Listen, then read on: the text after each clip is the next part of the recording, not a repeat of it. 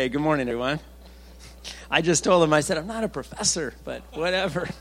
Sounds good. Uh, man, great, great to be here with you guys. Good to be here again. You know, we've uh, Tammy and I have been here several times. We we love you guys. Really love your church. Appreciate um, your prayers and your investment in our missions work. We're missionaries uh, just down the road at the University of Michigan. Go blue. Um, and uh, pastor informed me, uh, it's probably weeks ago, that uh, he had invited me to speak at your kind of missions emphasis and that you guys were uh, discussing uh, topics like um, generosity, giving. I saw on your bulletin, I think it said pray, give, and, and go, which is great. You know, that, that's, that's what we're supposed to do as Christians. And so he had asked me to uh, speak on this topic of generosity and giving, which I'm super excited to do. This is really a life message that I'm going to share with you guys this morning, something that I have uh, tried to live. Not just, I'm not just coming to preach this, but I've tried to live it. My wife and I both. This is my wife, by the way. Sorry, Tammy. So that's uh, Professor Part Two, and uh, so we're. So I'm excited. Um, that's right. So we're gonna we're gonna talk this morning about uh, a very uncomfortable subject, so just relax with me. But we're going to talk about money. And when we talk about money, I think that kind of ranks right up there with like politics and uh, talking about COVID and masks and you know these things. So very divisive. People get really squeamish when you talk about money. There's just it can be really weird. Not anybody here never would, of course, but I'm just saying in general people do. Well, we're going to talk about giving, uh, specifically giving to missions, and that requires that we talk about money. So, first thing I want to do is just ask all of you just to relax. Can we just relax t- today? Let's take a deep breath. Okay, and I'm going to have you repeat after me. Are you ready? Say this money.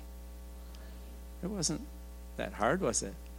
Not bad. So, there, we've said it. We're going to talk about it we're going to jump in to, to talking about giving and talking about money specifically. First thing I want to do with you is to attempt to dispel what is a very common misquotation of Scripture. One of the most common misquotations I've ever seen. So we're going to put that first slide up if, if you're ready. Uh, 1 Timothy 6.10, this is Paul speaking to Timothy, and he says this, Money is the root of all evil. For money is the root of all kinds of evil. Does anybody see a problem with this, this scripture? Does anybody think that it's interpreted correctly? Yes, sir. Well, cue uh, number two slide, please, and give him a round of applause, for he wins the prize. I told Pastor, I said, they're fired up today. This is going to be easy. But you're totally right. I mean, have you ever heard people say it that way, though? I've heard that thousands of times. Well, you know, brother, money's the root of all evil. That's not what the Bible says. Paul said to Timothy that the love of money is a root of all kinds of evil. Now, um, certainly, when money becomes an idol in our lives, then it is evil, right? So if we worship money and we ascribe to money a value that is higher than where it should be, and we ascribe to it infinite value as if it is God, then yes, it is evil and it is the root of all kinds of evil. But let's be honest, that, that applies to many things in life, right? This can apply to uh, girlfriends, boyfriends, spouses, food, anything. Sports teams, not the Wolverines.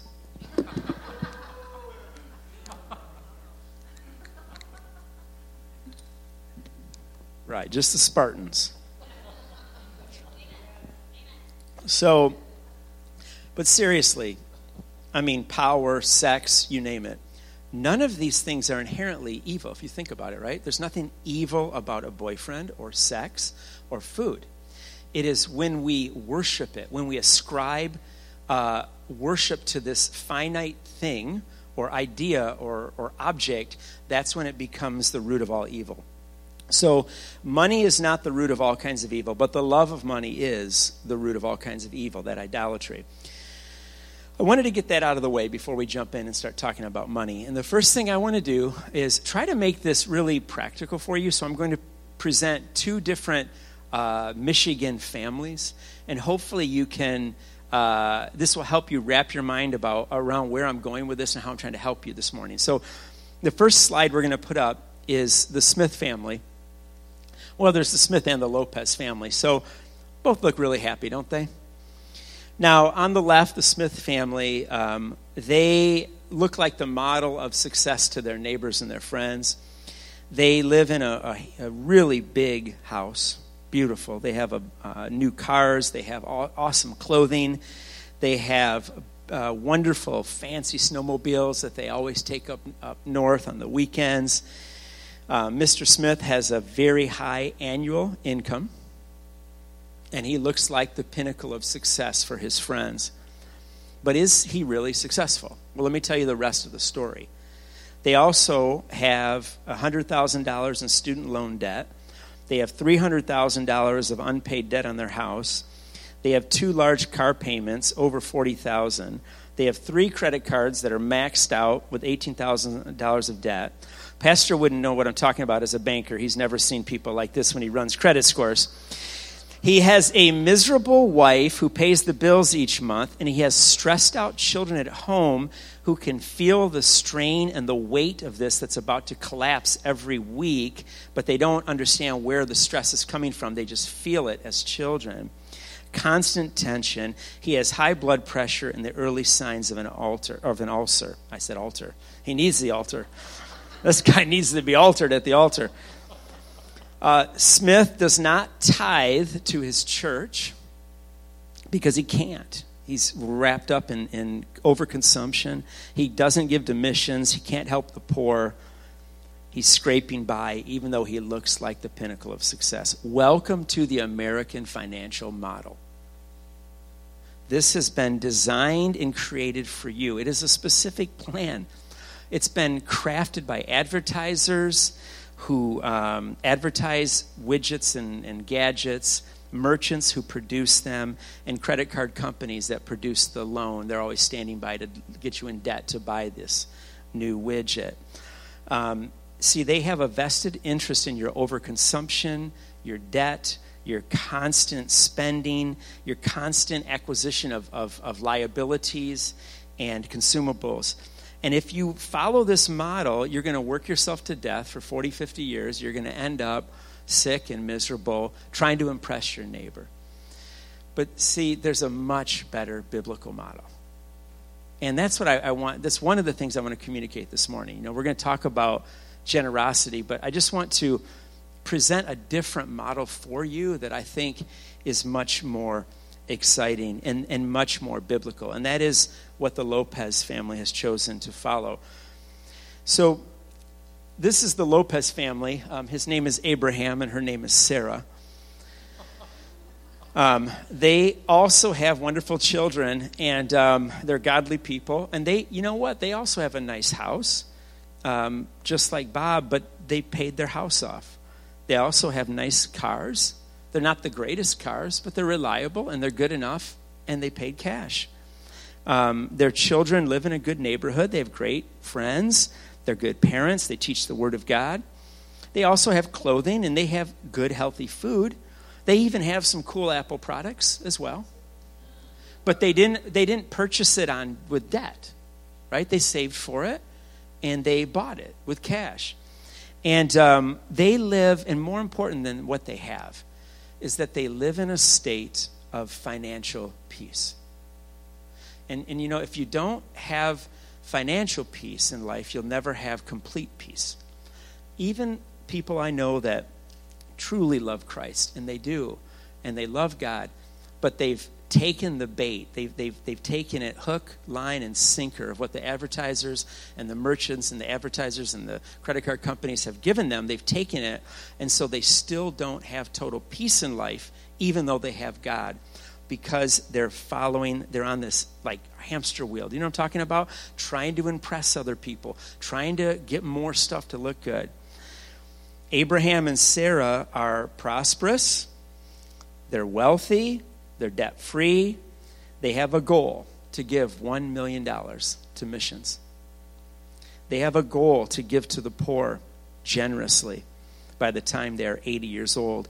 And they're going to hit this goal. They'll hit it. So, which model do you want to follow? I mean, it's your choice. You can choose to be like the Smiths or like the Lopez. I encourage you, especially as you guys are in a missions emphasis and you're talking about generosity and giving as well as going and praying, I want to encourage you to choose the, the Lopez family model. Um, each year, if you choose to follow this, you're going to see an increase in your revenue. You're going to see an increase in your tithe. You're going to have the opportunity to give to the poor. You're going to have an opportunity to sow into missions. You are going to be blessed. You're going to be at peace. Your children are going to be happy. Every decade of your life, your wealth will increase and you'll have more to give and more to live. There's nothing wrong with that. It's both. You'll have more to give and more to live. And ultimately, and this is the key, you will control money, it won't control you. Way too many people are controlled by money. And, and, and it's a terrible taskmaster. And um, we are to be controlled by the love of God, not by money, not by the pursuit of what money can give. Now, if you want to follow this model, I've got some scriptures I want to share with you. Proverbs is an amazing book in the scriptures that talk about money and giving and generosity. So let's look at this biblical uh, model. If we could put this slide up here.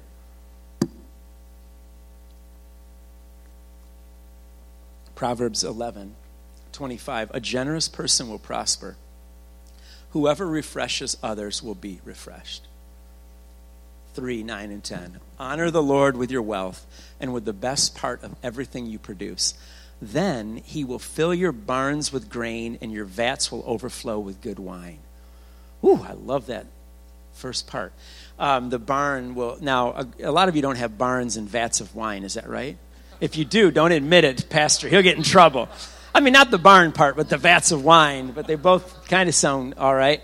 Um, but of course, this is an agricultural you know society so you, you, you could just translate that that if you're honoring the lord with your wealth and with the best part of everything he's going to fill your uh, bank account he's going to fill your home okay you can contextualize that to your modern world that you live in proverbs 22 7 just as the rich rules the poor so the borrower is servant to the lender that is a huge thing I just talked about. We live in a world where most Americans are slaves to lenders.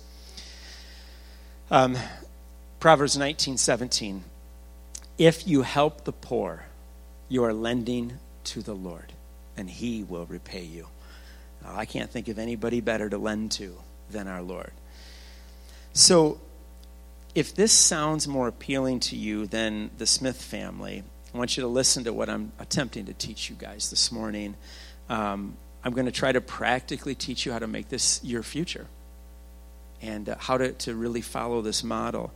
Um, but it's not going to be easy. And, and, and if it is possible, why is it that, that more people are not following this biblical model of generosity and prosperity? Well, that's a very complex question, and I don't have time to go into detail with all the different angles here. But one big reason why is because um, many Americans are controlled by a very evil principality and force called mammon. Now, some has anybody ever heard that word mammon? It's an old word. We don't talk about it much anymore. It's an old English word. It's, it's a scriptural word. Um, and some believe that mammon is just another word for money, but I don't believe that because money is simply a tool. I mean, money can be used for evil or good. It's just a tool. But mammon, you know, if you look at history, church history, and the history of the Old Testament, many um, ancient Jews have, have a teaching that mammon was actually like a, a, high ranking demon like creature that would control people in their pursuit of, of money. And he was like, he was seen as an idol, um, a, a powerful idol that would derail people's faith, and they would be controlled by mammon. And this is really dangerous. Listen to 1 John 5:21. The apostle John says, "Little children, keep yourself from idols." Amen. Listen to how the Living Bible writes this. Dear children, keep away from anything that might take God's place in your hearts. Amen. And the pursuit of mammon, the control of mammon over Americans' lives, if they're not careful, they will give themselves over to this idol and it can take them away from their faith in God. Now, does this mean that a Christian who has financial wealth is being controlled by mammon? No, of course not. I mean, I know. Uh, I know wealthy Christians that are very generous, and I know poor Christians that are greedy.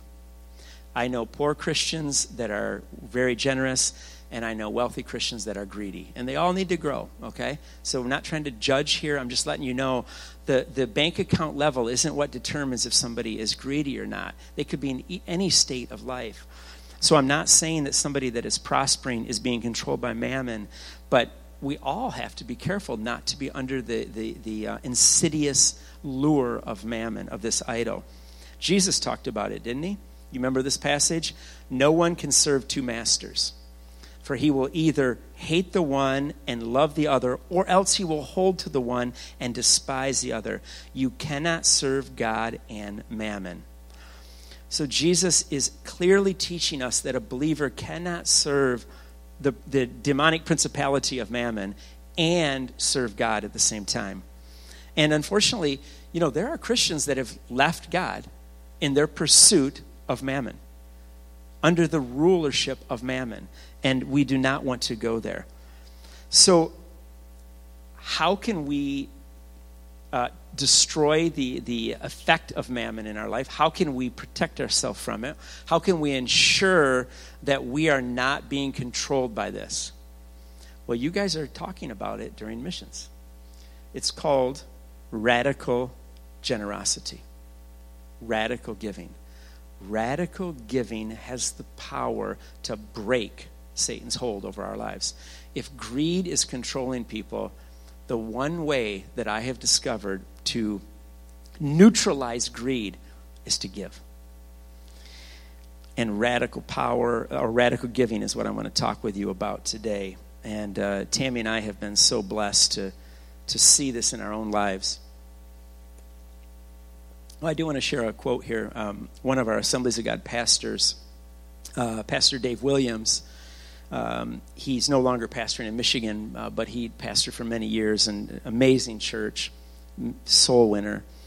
He said this You can only move into the arena of radical wealth when you refuse to listen to the spirit of mammon and obey only the voice of God. So I'm going to talk with you this morning about only obeying the voice of God through the radical power of giving. And you see, um, we don't we don't teach that greed is good. That, that would be incorrect to teach that. We teach that we break it through generosity. And my wife and I have seen this in our own lives. We have so many stories. I mean, I remember as a University of Michigan student, graduating from U of M, 1992 my parents had all these great you know hopes for me and what i was going to do and all this and I came and I told them I'm going to be a missionary. And the first thing my dad said was, How are you going to make money? And I said, Well, I'm going to live by faith. He said, What? I said, I'm going to live by faith. That's what I'm going to do. And uh, he said, I don't understand that. But uh, I'll tell you, here we are 30 years later, and God has been so faithful to us as missionaries.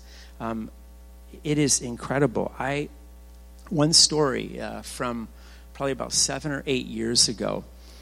I, I felt the Holy Spirit put in my heart a uh, it wasn't a desire because I didn't want to do it. It was a call of obedience. I felt like the Lord had asked me to give what, what to me was a rather large amount of money uh, to a minister to bless him. Now, I'm just going to be real with you because, you know, you might be thinking, well, of course, I should have been like, yes, Lord, whatever it is you say. No, I was like, wow, Lord, really? Okay. Has anybody ever felt like that? Like, you know, the thought comes and you're like, what do I do? And, um, but I, this man was a, a, great man of God who is an incredible soul winner, church planter. I mean, done many things. And I'm like, I would love to be able to be like that one day. I, I just, I know God is saying, bless him, thank him. And I fought through it and I said, okay, I'm going to do it. So I wrote him a check. I sent it to him in the mail. And I wrote a letter to him. And I said, Hey, I just felt like the Holy Spirit put this on my heart to give to you. Um, will you pray for me? There's three things that I'm believing God for in my life. And I just want to bless you, your wife, your family. And, um, and, and I did. And once I wrote the check and put it in the mail, you know, when you had that battle, like, oh, I know God has told me to do it, but it's going to hurt. It's hard. And then once you do it and you obey, you're done. Amen. I've done what I was supposed to do. And you know, he actually wrote me back a personalized letter and told me, I prayed for you. I prayed for all of these things you asked for. I said, awesome. Amen. Well, very, very shortly after, I mean, just within a couple weeks, I was preaching at a church in Metro Detroit. And you know, when missionaries go to churches, we do what we're doing. Typically, the church will have an honorarium or they'll take an offering. Well, this church, um, you know, I, I, preached. I thought, man, God was touching people. It was a great service. Love these people. We got done, and I thought, oh, that's so interesting. They didn't take an offering because this church always takes an offering for their missionaries. It's okay. You know what I mean? Like, whatever. It's not about the money. I, I would preach without any offering. That's fine. I'm just glad to be there. It's an honor. But that's strange. So, anyway, we're, we're down in the fellowship hall. The pastor comes up to me and he goes, Oh my gosh. He said, Nino, I'm so sorry. I totally forgot to take an offering. It's the first time I've ever done this. I said, That's totally fine. No problem.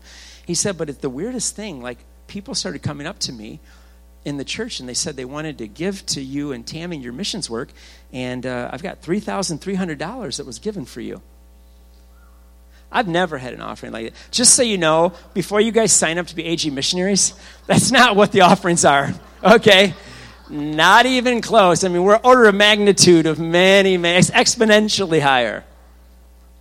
And I was like, wow, that's amazing, God. Well, then I, I go to bed Sunday and I'm like, thank God. I'm, I'm glad I gave that check. you know what I mean? And then uh, I get a text Monday this guy from across the country said, Hey, uh, my wife and I want to start monthly investing in your missions work.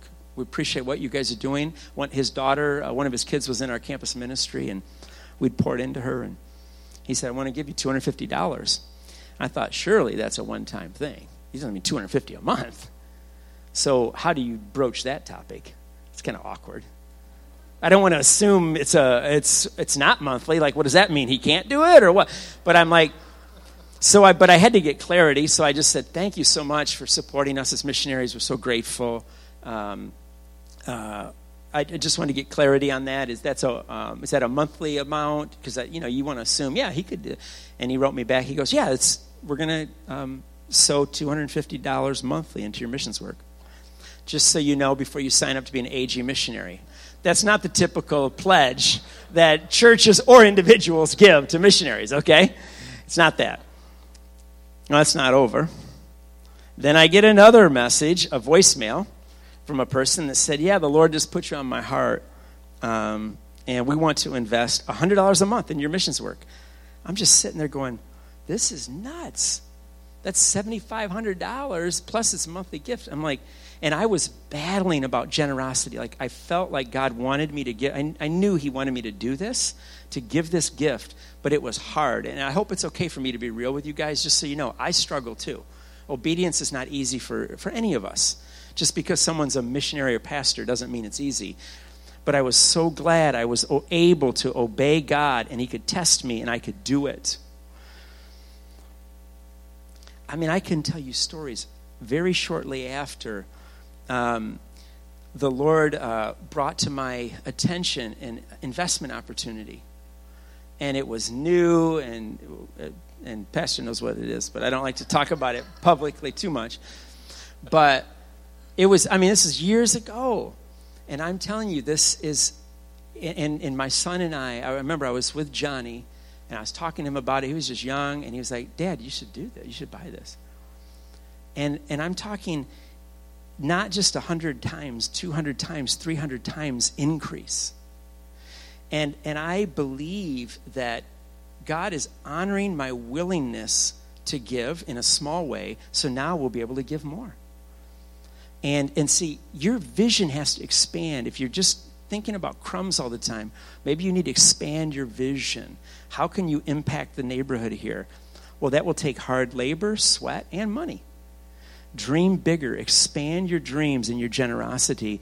And God is always, see, the problem is not that God doesn't have enough resources, it's just there's not enough people that are willing to be a conduit for Him. He's looking for them. Like, can I trust you? If I can trust you with a hundred, He'll trust you with a thousand. If he can trust you with a thousand, he'll trust you with a hundred thousand. So he's waiting for people that will step out and actually live this life that you guys are talking about in, this uh, emphasis here on generosity. So again, we don't teach greed, we teach biblical generosity, and we teach biblical prosperity. The Bible does teach that God will prosper us. And I get some flack about this, and some people would say it's wrong to teach that, but um, because it encourages greed. This doesn't make sense to me at all. Because the one thing that breaks greed is giving. And so when you teach people to give, you're teaching them to break the hold of greed over their life. You see, greed takes, it hoards, it holds on to, it does, it, it, it does not come with open hands. But generosity, biblical love, gives and gives and gives radically, right? Generously, in faith, even not knowing how it's going to work, I'm going to do it. As you guys are talking about missions giving, that's what it might be for some of you. Now, there's a lot of types of giving. There's so many different types of scriptural generosity. I think we're all familiar with the tithe, and you guys talked about, Pastor. I think you brought that up. If, if you if this is your home church, this is an opportunity to give. So um, today, I'm not going to speak with you about tithing, um, though it's very uh, important. But tithing is not technically giving because it doesn't belong to you. So, you know, the Lord said, you know, when I give you a $100, 10 of it is, is mine. And then 90 you decide what to do with. So um, we're, it, it, it's giving, of course, because you have to willingly relinquish control of that money. But in a sense, it's like if I came up to this couple and said, "Here's a thousand dollars. I'm going to give it to you. The only stipulation is you need to give me a hundred back." You know, it's my money. I'm giving it to him. You know, what's he going to say? No, I don't want to do that. I don't want to give you a hundred. I say, well, then I'll keep my money. So he would happily give the hundred dollars. That's a good deal. I got 900 bucks. Sweet. All right. So tithing is, is, is really what belongs to the Lord. You bring that to the storehouse of your local ch- um, church. So I want to talk about what do you do with the remaining 90. And there's so many things. Almsgiving. Very important. And I'm not going to dig deep into that, but almsgiving is crucial. And uh, one thing I've noticed from a distance with your church is kind of how you've tried to reach out to children in the area. I think you guys do back to school stuff. Is that right? Like that. That's in a sense almsgiving. You know, you're you're you're giving your time, you're giving products, um, helping those that are hurting financially or whatever, or sick. I mean, amazing giving. There's almsgiving. There's the tithe. Um, what I did with, with the pastor was kind of an upward giving. It was like a, a, a man of God that I thought I want to bless and invest in. You'll see in the Old Testament scriptures many times people would bless the prophets. They would come to the prophets of Elijah and they would say, I want to give you the best of my uh, lamb or whatever, just because, and pray for me. I, I want to love you and honor you. There's all kinds of giving. But today I want to talk specifically about missions giving, which you guys are in this focus, right? Pray, give, and go. And I want to share with you a concept of sowing and reaping. Now, I know you've probably heard about sowing and reaping, you understand it. But let's talk about how sowing and reaping um, applies to money because some people don't realize that the Apostle Paul, in uh, his letter to the Corinthians, talked about money and he talked about sowing and reaping in the context of money, of giving to um, the church in Jerusalem from Corinth. So let's go there. Let's put this slide up. We're going to look at Second Corinthians chapter 9. Very uh, important passage here to understand about missions giving. So let's read it together. Remember this whoever sows sparingly will also reap sparingly. Um, obviously, sowing there is planting. I mean, we're not farmers now. I think everybody gets that, but I like to just clarify. You know, sowing is. Uh, I remember as a new convert when I first read the Bible, I thought that was called sow. And I mean, I just wasn't raised in the church. I didn't know. I never heard the term. I got saved by reading Gospel of Matthew, and I was trying to witness one of my friends. I said, You know, the Bible says you will um, reap whatever you sow. And they said, You reap what you sow. I think that means sow. I'm like, Oh, okay. All right. So it's not, it's not whoever sows, but whoever sows. So whoever sows sparingly, a little, will reap a little. Whoever sows generously, so you're talking about generosity, will reap generously. Each of you should give what you have decided in your heart to give, not reluctantly or under compulsion, for God loves a cheerful giver. And God is able to bless you abundantly, so that in all things, at all times, having all that you need, you will abound in every good work. As it is written, they have freely scattered their gifts to the poor, that righteous, their righteousness endures forever. There, of course, he's referring to almsgiving, as I said, another crucial part of our giving. Now, he who supplies seed to the sower and bread for food will also supply and increase your store of seed and will enlarge the harvest of your righteousness. You will be enriched in every way so that you can be generous on every occasion. And through us, generosity will result in thanksgiving to God. Couple principles. Number one, money is a seed. It is a seed. And I want to point out that the size of your harvest is directly linked to the number of seeds that you plant. And this makes sense, right? I mean, uh, I mean, Paul said, He who sows sparingly reaps sparingly. He who sows bountifully reaps bountifully. And we understand that in terms of, of agriculture, right? If you want a nice big uh, field of corn, you're not going to just plant one seed right? If you want a lot of corn stock, stalks, what do you do? You plant a lot of seeds. We get that. But giving financially and giving to missions, faith promises, is like sowing into the kingdom, sowing into the lost, money seeds. And that number of seeds will determine the size of your harvest and more for you to give. I want you to notice what Paul also said. He didn't just say that money is seed, he said that some of the money you have is also bread. Did you notice that? Let's look at it again. Now, he who supplies seed to the sower and bread for food. So, this is important to understand. The money that God entrusts to you, some of it is for you to eat. Well, I mean, not literally the money, but you get what I'm saying. It's for you to spend on your own needs and wants. It's your bread, okay? So when you have money, some of it is seed, some of it is bread. What do you do with bread? You eat it. What do you do with seed? You plant it. What if you try to plant bread? It doesn't work. But how about this? What if you eat the seed? Right? If you eat the seed, you lose the, the, the power and the potential of the seed.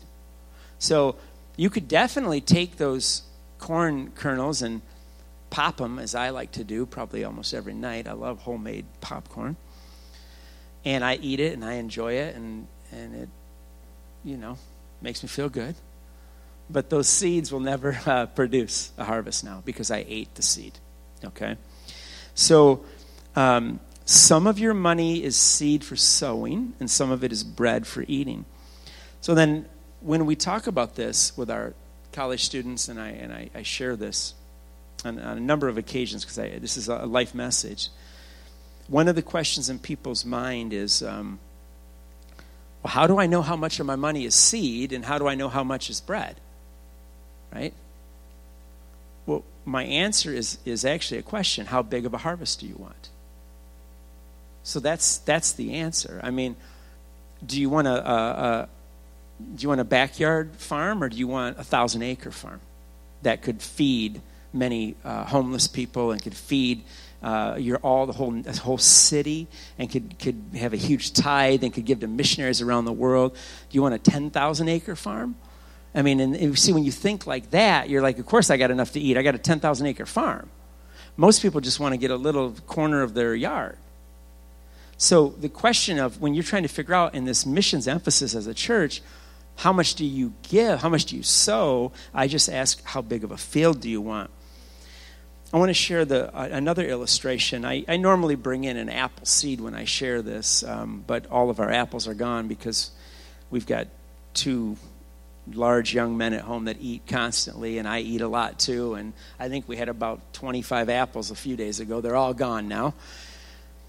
But if, just imagine with me, I had a little apple seed.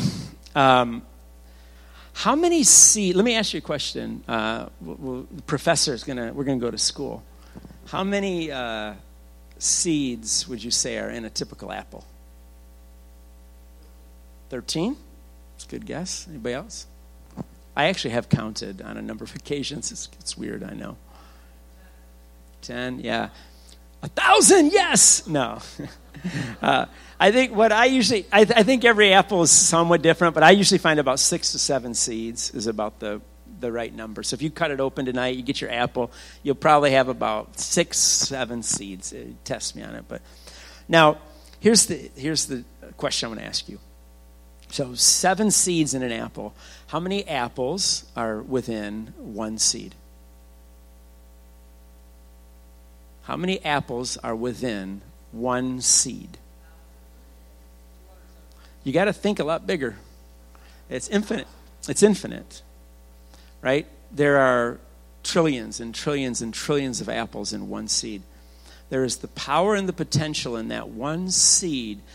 I mean, think about it. You can plant a seed, and if you nurture it and care for it, it will grow into a tree, and that tree will have a harvest of apples. In some seasons, you might have 30, 40 apples, maybe even 75 on a good tree.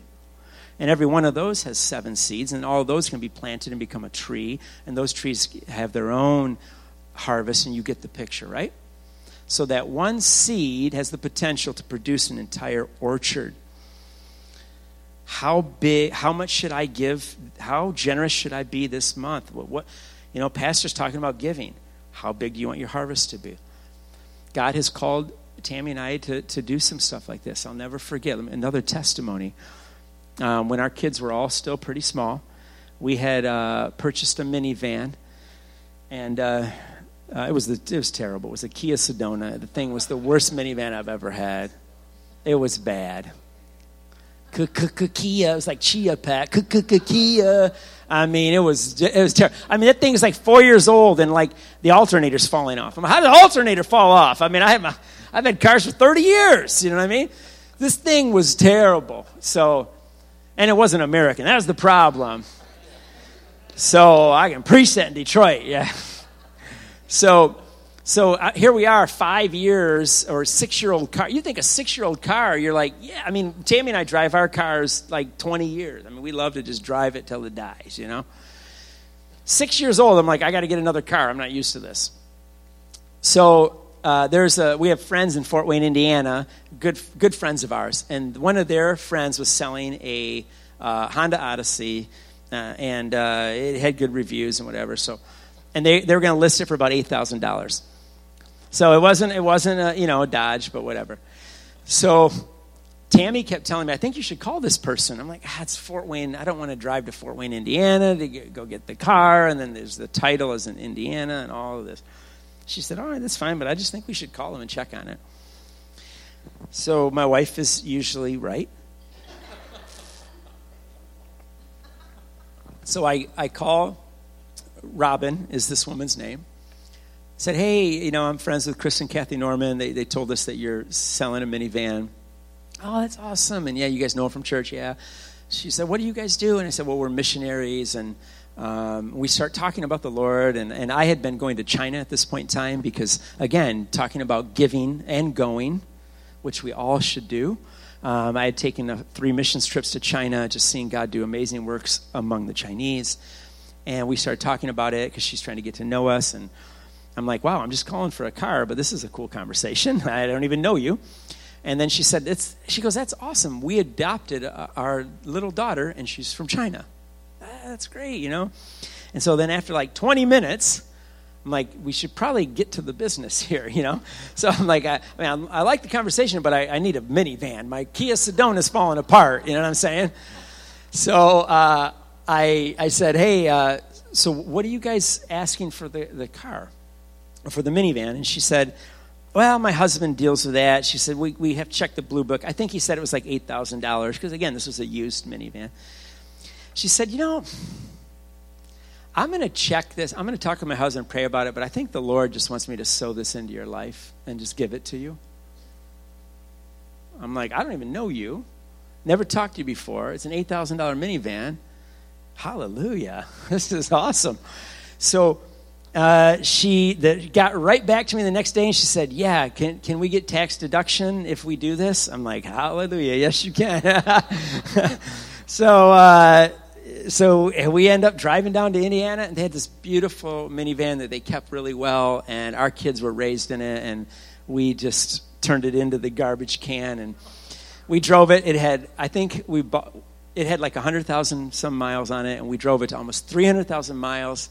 We finally and we donated it at the end of its life to like Mrs. Waddles or Mama Waddles or whatever. Anybody know what that is? Yeah. And I mean, we gave it to them with the chicken nuggets and the fries and everything. I mean, we had six year old nuggets in there, man. Did you know you could eat a nugget after five years? McDonald's nugget you could eat five years later and it's fine. Did you know that? I mean, that's a lot of preservatives, man. I mean, that's a problem, isn't it? So, so we, uh, we, we've just seen, and there's so many like stories I could tell you where we stepped out in faith and as, as, a, as a missionary, we want to be generous, right? People think, well, missionaries are supported by churches, but missionaries need to be generous. Pastors are to be generous. Church members are to be generous. All of us are to step out in radical generosity. Let me close with this, and then we'll pray. Um, and I just want to pray for all of you guys for God's blessing, prosperity, and for a great missions emphasis. I want to talk with you in closing about this concept of wealth containers. Uh, I've taught on this for uh, almost a decade, and now I'm really seeing it happen in our lives, which is super exciting. Let me show you a picture. Let me see if we have it up there. Go to the next slide, please. Okay. So this is um, two containers. Um, you see this Tupperware on the left? And then those are pretty big containers on the right. Those are the, the kind that go on the ships that go back and forth between America and China, you know, and all over the world and Africa. So big. You've seen those, right? They put them on the train beds, big containers. So we're just going to pretend that that's a wealth container of your future. Um, and so my question is if you if you could choose to have your wealth in one of those containers would you choose the tupperware or the massive shipping containers. The, the wealth containers, how large your container is at, towards the end of your life, is linked to many things. It's not just this. You have, there's a lot that goes into understanding money and not overconsumption and not misusing debt. But in a large part, it is also tied into your generosity. And I'm telling you, Tammy and I know a few older people that are very generous. I mean, they give lots of money to the poor, to the kingdom, to churches, and they're all prosperous. And you're going to be hard pressed to find an 80 year old man that's lived a life of generosity and caring for the poor and the missions in the church and to have him scraping around and miserable as a miser. Why is that? Because God is looking for men and women like that. He's looking for a conduit of blessing. He wants to bless the world. So he knows that certain people, if he fills their containers, they're going to have plenty to live and have a good life, but they're going to have plenty to give too, right? It's more to live and to give, both. So the size of your wealth container is linked to your generosity. Now, the world's financial model, let's go back in closing. Uh, Smith and Lopez. The world's financial model says hoard, keep it to yourself, withhold, greed, lust, self. The biblical model says give, bless, share, invest, other people first. The first model, the Smith model, leads to miser- misery and stress and debt. The second model, the Lopez model, leads to peace and true prosperity and true generosity. And so I'm going to close in prayer and just ask you to consider who you want to be. Which model do you want to be? It does it takes a long time. It's not like a get rich quick scheme, you know what I mean? This is a lifestyle. It's a change of mind. It's like I'm no longer going to be the greedy one. I'm no longer going to be worried about money and let it control me. I'm going to be a new woman, a new man. I'm going to be a giver. I'm going to be a sower. I'm going to be a, a, a generous farmer, right? And you do that day after day, year after year, and God will revolutionize you and use your church incredibly. And I know He has already, and we, we are a testimony to that. You guys have sowed into us, and we appreciate it very much. So, if I could pray for you, um, let's, um, let's stand together and let's, let's really ask God to, uh, to meet with us this morning.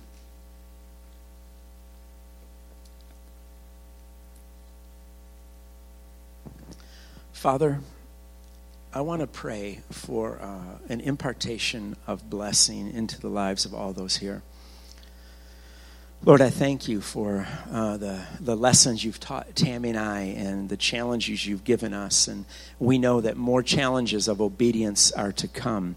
And Father, we ask that you will impart within every man and woman, every boy and girl in this building, in this sanctuary today, a, a, a heart of generosity an understanding of sowing and reaping. And we pray that you will use this church in Taylor to revolutionize and change these neighborhoods for Christ. God, we pray that this church will be known as the church that sows generously, the church that gives and prays and goes. And I pray that you'll use this message that I've uh, attempted to share and that you will multiply it supernaturally and bring a breakthrough in people's lives. And God, we pray this all in the name of our Lord Jesus Christ. Amen and amen. Amen. Thank you for allowing me to come here, Pastor. I appreciate it. I'll turn it over to you. All right. Actually, Nino, if you want to come up with your wife, we would love to pray for you. Uh, so, could you, could you guys lift your hands towards them? And just so you know, they are part of our monthly, uh, we give to them every month, and we definitely believe and everything that you're doing on the campuses and reaching kids that desperately need to know Christ. It's a, I think it's a, it's definitely a war zone over there as far as the, you know. Um, so yes, you reach your hands out. All right.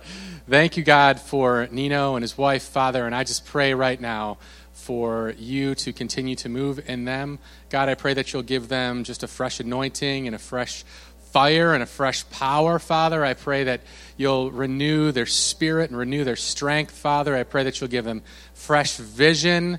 And God, I just pray for blessings over them. I just pray for souls to be won.